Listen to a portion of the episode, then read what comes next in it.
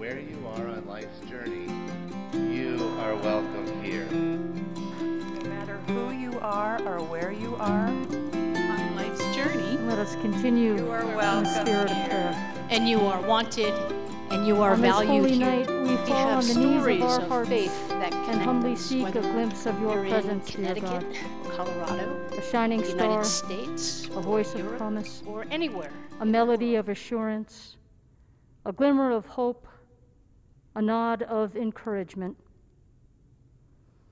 May your spirit of aliveness be born this night within us and among us, and lead us in your ways of truth and wisdom. In your precious name we pray. Amen. Tonight's reading is not the stuff that pageants are made of. It doesn't mention the birth of Jesus.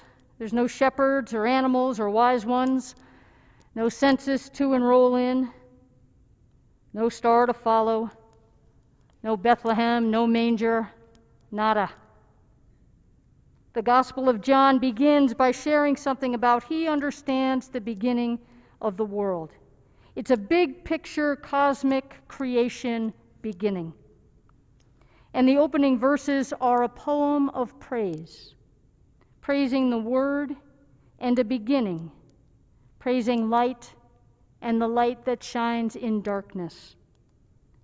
John's beginning places Jesus at the birth of the world. So let's listen for what the Spirit is saying to us this night from the Gospel of John. In the beginning was the Word. The Word was with God, and the Word was God. From the very beginning, the Word was with God. And with the Word, God created all things. Nothing was made without the Word. Everything that was created received its light from Him, and His life gave light for everyone. The light shines in the darkness, and the darkness did not overcome it. There was a man sent from God whose name was John. You may know him as John the Baptist. John came as a witness to testify to the light so that all might believe. John himself was not the light, but came to testify to the light. The true light, which was enlighten, which was to enlighten everyone, was coming into the world. The Word was in the world, and the world came into being through him. Yet the world did not know him.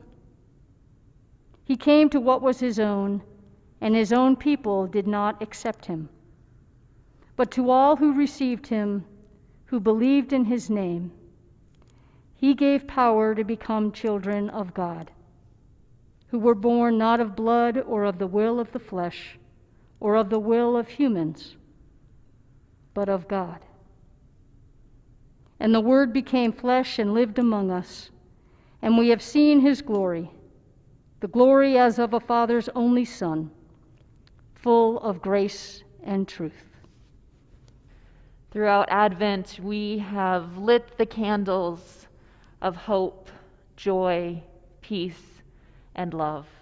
And they have pointed us toward this night when we would light the final candle, the Christ candle, remembering the one who came to show us the way, who was in the beginning and is with us now. Do you think it's true? Will we know him when he comes? It's not going to be by any din or drum or his manners or his airs or by anything he wears. And while we're at it, it's not like Elf on a Shelf either no spying and reporting back. Yes, to always on the move, but with the addition of rapid wardrobe changes and gender reassignment. Even the age, occupation, body type, all of it is going to be fluid. So, will we know him when he comes? There may be sustained moments of grace and connection that you can point to, or glimpses and glimmers where you might wonder, is that you? How will we know? The song tells us that we'll know by the holy harmony which his coming or her presence, since we're gender fluid, makes.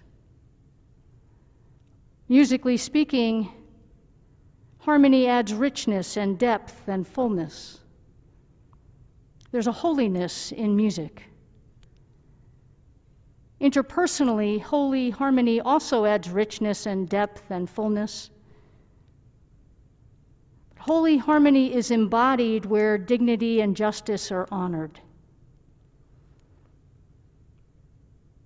It's embodied where mutual care and mutual responsibility are honored. John's gospel tells us that we will know in the gift of light. Jesus said, I am the gift of light, or I am the light of the world. That's in chapter 8. And perhaps the image of the light shining in the darkness is more accessible this year. The play of darkness and light always fits our seasonal experience of shortened days in this hemisphere. And this year, the experience of darkness is magnified even more with the necessary precautions of living through a pandemic. Many are expressing the hope of seeing light at the end of this pandemic tunnel, which is indeed good news. But the pandemic is not the only reality casting shadows and magnifying darkness in these days. For some, the tunnels are contiguous and pass through mountains or generations of betrayal and beneath the sea of injustice. In many ways, the pandemic is casting new light on systems of privilege and injustice that live in stark contrast to holy harmony. And that is also good news. Watchers of the night sky know that there is also light in the darkness. The cosmic creation speaks of this, the great lights of night, the moon, the star, and planets seen from thousands and millions of miles away. Not always visible with cloud cover or atmospheric debris like the confusion, despair, and grief of our lives. But still, these great lights of the night shine in the darkness, even if they're unseen. Light is also much, much closer at times than those distant stars and planets and the moon. A knock on the door, a care package on the step, a text or a card, a video or a phone call. This season doesn't just magnify darkness, it also amplifies the light when it's present. The light shines in the darkness, and the darkness will not overcome it. We will also know, according to John's Gospel, in the gift of presence E N C E, not the presents that are wrapped beneath a tree. The Word became flesh and dwelt among us, literally pitched a tent among us. Now, I'm not really a camper. I'm more of an air mattress in the living room if you have to kind of person. But this God that pitches a tent among us is a God that is right there, right here, in our places of meaning and memories and our places of mess. We don't go to God, God comes to us. Sort of like church now. Our new and temporary reality where on your devices and in your home, church is present in your private place and in your family space.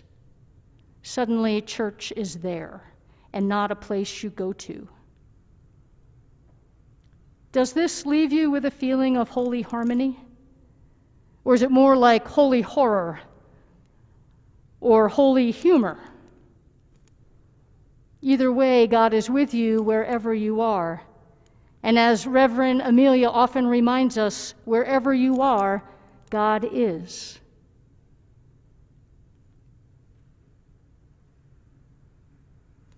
I am with you. I see you. I hear you. I love you. These are the words of a God that is right here.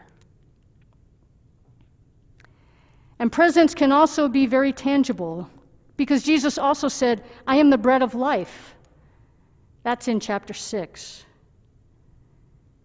Which is a reminder that each morsel of food contains the whole of creation. In fact, in ancient communion prayers, this cosmic presence is spoken of in the, with regard to the bread and the wine where they say, We remember the sky, the earth and the sea, the sun and the moon, the stars, and all creation. Presence can also be communal. We will know through the community that gathers and serves in the name of Christ. It was Gandhi who said, There are so many hungry people that God can only appear to them in the form of bread.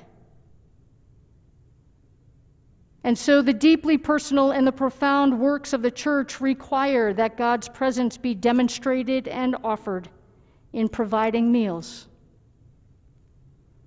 in providing a place to park for the night, an affordable place to live, clothes to wear, health and well being care, friendship and community and in the works of justice to create pathways of access and opportunity to daily necessities.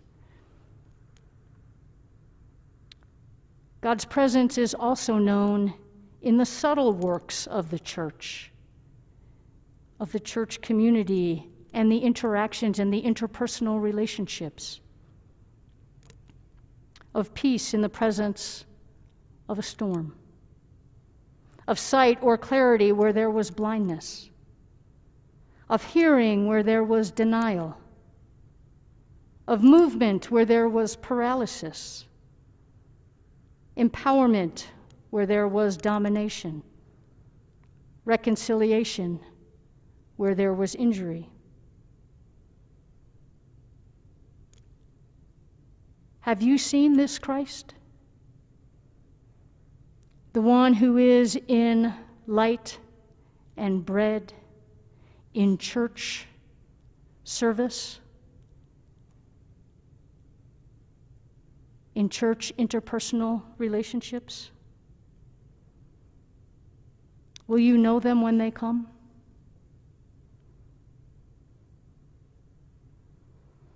Friends, on this holy night,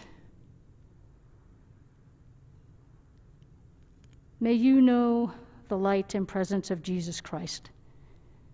And may that light and presence be with you in all the places where you hunger for healing and wholeness and holy harmony. And may you know the one who is indeed with you.